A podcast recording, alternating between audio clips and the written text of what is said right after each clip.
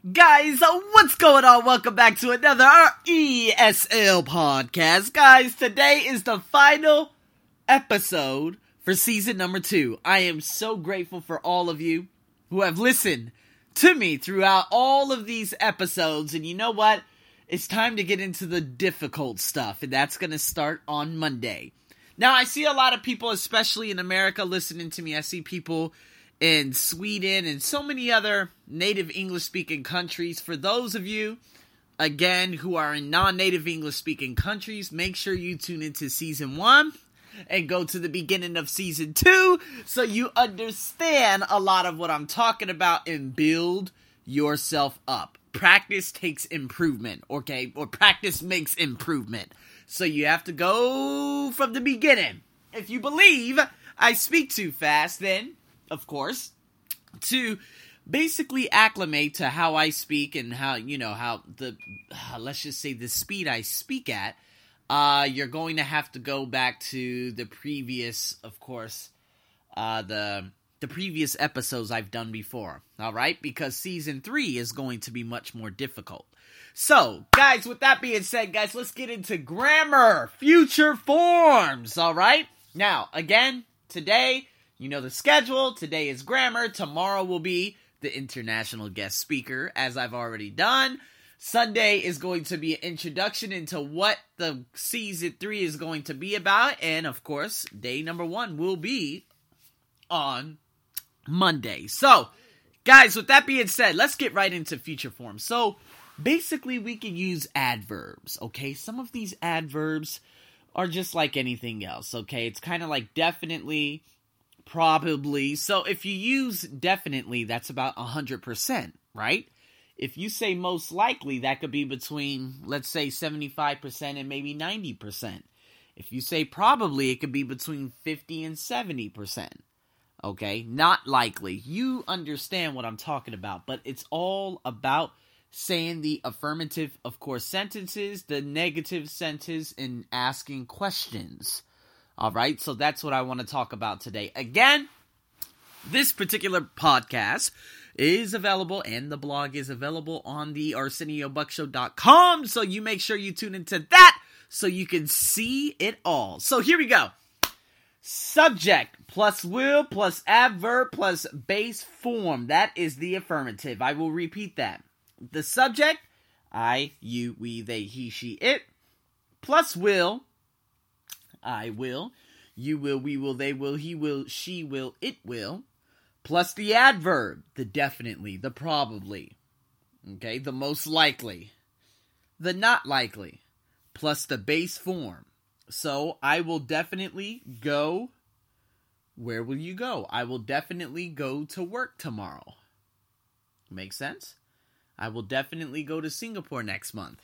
I just came back from Singapore. You understand? So that's how you use future forms such as will with an adverb of let's say probability or an adverb that it, it, doesn't necessarily show the frequency but it's telling you the probability or the chances of it actually happening so let me give you another variation. Subject, I, you, we, the, I'm sorry, I, you, we, they, he, she, it. Ha ha! I, you, we, they, he, she, it. And then we have, of course, the verb to be. I am, you are, we are, they are, he is, she is, it is. And then again, the adverb. Probably. All right, I am probably. Now, the next part you will say going to. I am probably going to what? Then you use, of course, the main verb, the base form. I am probably going to attend the wedding ceremony today. Now, of course, the wedding ceremony has already happened, but you guys understand how it all works, okay? So I am, that's the subject, plus the am is are, plus adverb, plus going to, plus base form. I am probably going to attend. Got it? Now, negative is you just literally put not. I definitely will not go to Egypt next month. Instead, I'll go there next year. Right? I am probably going to go, or I'm probably not going to go to Bali during New Year's. So, this is in the negative form. All right, now, questions. I love this because a lot of you want to ask the right questions, but you're not able to. Now, when you ask questions in future forms, again, there are different ways, different variations of using them. You use WH questions, you can use just the, uh, what is it, the verb to be, or you could use will plus the subject, which is what I'm going to tell you first. So, will you attend her graduation? Will plus subject plus base form. Will you go to the store? So I'm asking about a probability in the future, a chance of you going in the future. So if I say, Will you go to the store? You could say, Yes, I'm definitely going there right after my breakfast. So the chances of him going to the store right after breakfast is 100%, baby. You understand?